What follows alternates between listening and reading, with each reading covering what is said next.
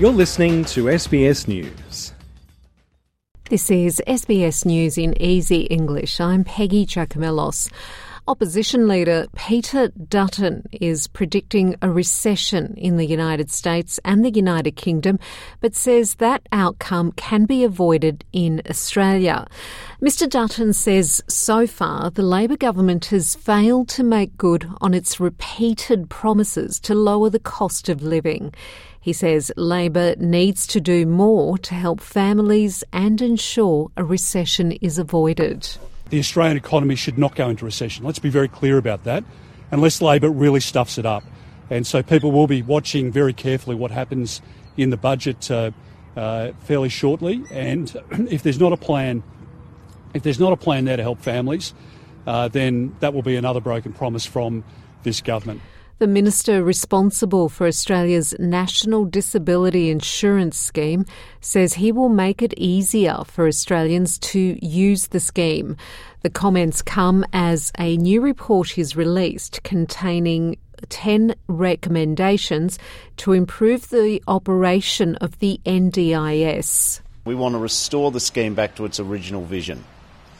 But that original vision and restoration of trust resolves a sea change in thinking by everyone, not people with disability, but by everyone else. We have to understand that when you uh, invest in the National Disability Insurance Scheme, it's an investment in people.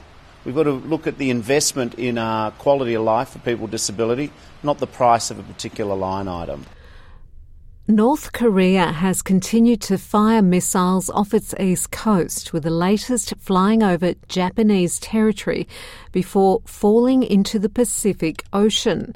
The latest launch was the fifth in 10 days as South Korea and the United States participate in joint military exercises.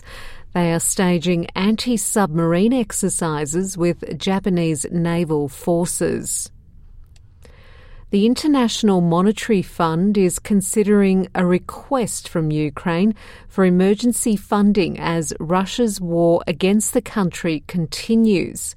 Ukraine is asking for $1.3 billion. IMF staff are planning to meet with Ukrainian authorities later this month for discussions about Ukraine's economic plans. Meanwhile, the fund is making arrangements to provide up to 20 countries with money to address the global food crisis.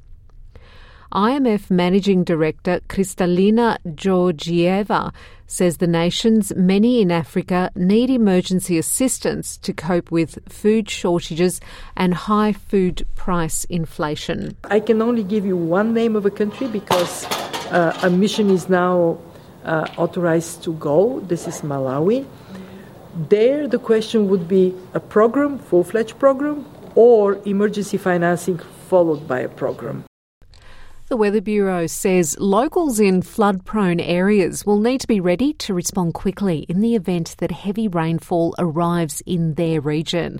The Bureau's Jonathan How says storms are likely to hit parts of Western Queensland, Western New South Wales, and Northwest Victoria today, and that already soaked catchments may respond quickly to further rainfall. He says tomorrow will be the first predicted peak day for heavy rain. Widespread rain is expected across eastern Australia this week, and for many communities, this does mean an increased flood risk, not just for those who have recently experienced flooding, but for those currently in flood. The current flood situation shows a number of minor to major flood warnings still current across southern Queensland, inland New South Wales, and northern Victoria, and this is largely due to rainfall that fell last month. American basketballer Brittney Griner is appealing against her drug possession conviction in a Russian court. The appeal will be heard on October the 25th, weeks after the eight time All Star centre with the WNBA was sentenced to nine years in prison. Officials had found vape canisters containing cannabis oil in her luggage at Moscow airport earlier this year. Her February arrest came at a time of heightened tensions between Russia and the United States. And that's SBS News in Easy English.